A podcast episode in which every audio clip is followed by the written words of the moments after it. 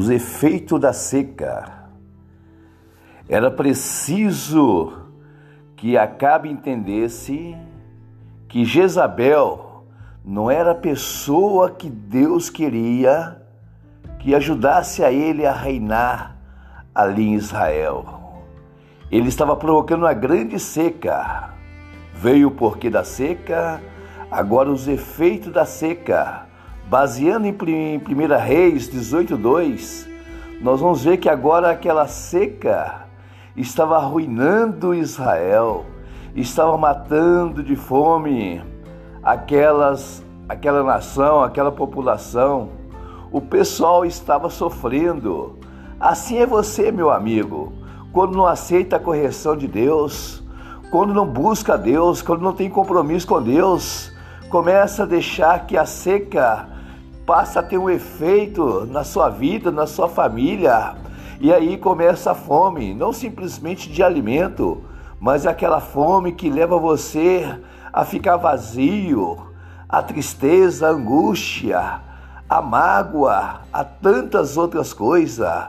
É preciso você acordar, é preciso você levantar e tomar uma posição diante de Deus. E Acabe não quis tomar uma posição. Acabe estava concordando com aquela idolatria. Acabe estava aceitando ali a viver daquela maneira. E com isso, então, a nação estava sofrendo. Acabe estava se autodestruindo, tanto assim seu reino como a nação de Israel. Talvez você está destruindo a sua vida, destruindo a sua família, destruindo tudo que está em volta de você, porque você está seco. Você não ora mais, você não busca mais a Deus, você não sente mais a presença de Deus, você não tem prazer de vir na igreja. Você está ocupado com tantas coisas, mas você não está ocupado com a presença do Espírito Santo em sua vida. Meu irmão, o que está acontecendo? Você não era assim. Você antes participava, você tinha alegria de buscar o Senhor, como dizia a palavra e como diz a palavra. Alegrei-me quando me disseram vamos à casa do Senhor. Hoje, quando chega na hora do culto, aonde você está? Você assume um outro compromisso, mas você não assume a sua responsabilidade como servo, como homem de Deus, como mulher de Deus, como alguém que precisa de Deus. Olha, você está errado, mas você não quer enxergar. Você está vivendo distante, mas você acha que Deus é obrigado a ver você de perto. Mas você que está distanciando de Deus, a seca está dentro de você. Você não sente mais o azeite, não sente mais o derramado do Espírito Santo na sua vida. Acorde, meu irmão. Começa a buscar a Deus, começa a voltar para o Senhor. A sua família está se destruindo, as coisas estão se acabando. Você não vê mais esperança, você está conformado com o pecado, você está conformado com a frieza espiritual. É isso que a seca traz. Você não tem mais aquele sorriso, aquele semblante alegre, você não tem mais a presença do Senhor, você não se sente mais confortado em falar de Deus. Você simplesmente se envolve com a pandemia, você se envolve com a política, você se envolve com a circunstância da vida, mas você não está se envolvendo com as coisas dos céus. Olha para os céus, buscais o Senhor enquanto se pode achar, invocai o seu nome enquanto ele está perto. Colossenses também nos fala que o nosso tesouro está escondido com o Senhor lá nos céus, é para ele, para ele que nós temos que olhar, que buscar. Meu irmão, sai dessa seca, toma posição,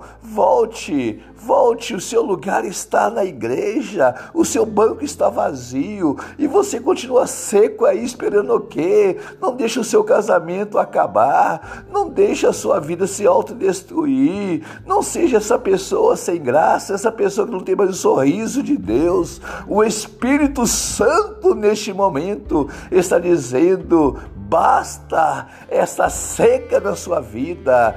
Deixa a glória de Deus, Deixe o Espírito Santo de Deus te transformar novamente e que você seja um vaso, seja uma bênção, seja uma pessoa realmente que Deus quer usar. Eu peço agora que neste momento faça uma reflexão introspectiva. Veja como você está seco por dentro, mas seja uma árvore frutífera, que você possa produzir frutos na presença do Senhor. Não dá mais tempo, não vai ser ano que vem, não vai ser daqui a um mês que você vai dizer: ah, depois eu tomo posição. É agora, é hoje, meu irmão. Levante e resplandece, porque Deus tem algo a fazer na sua vida e essa seguidão, essa cegueira também tem que acabar. Desperta e volte para Deus e toma uma posição na presença do Senhor. E aí a seca se acaba e aí vai correr rios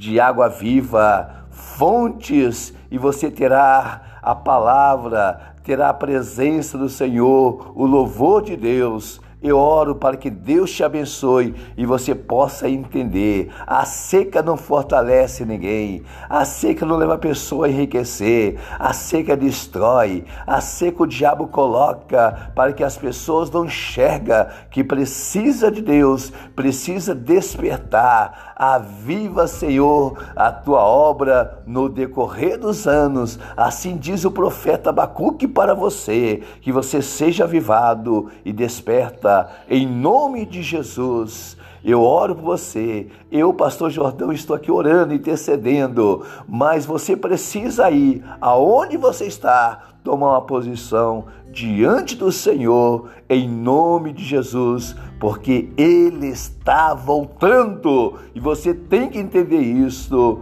Amém.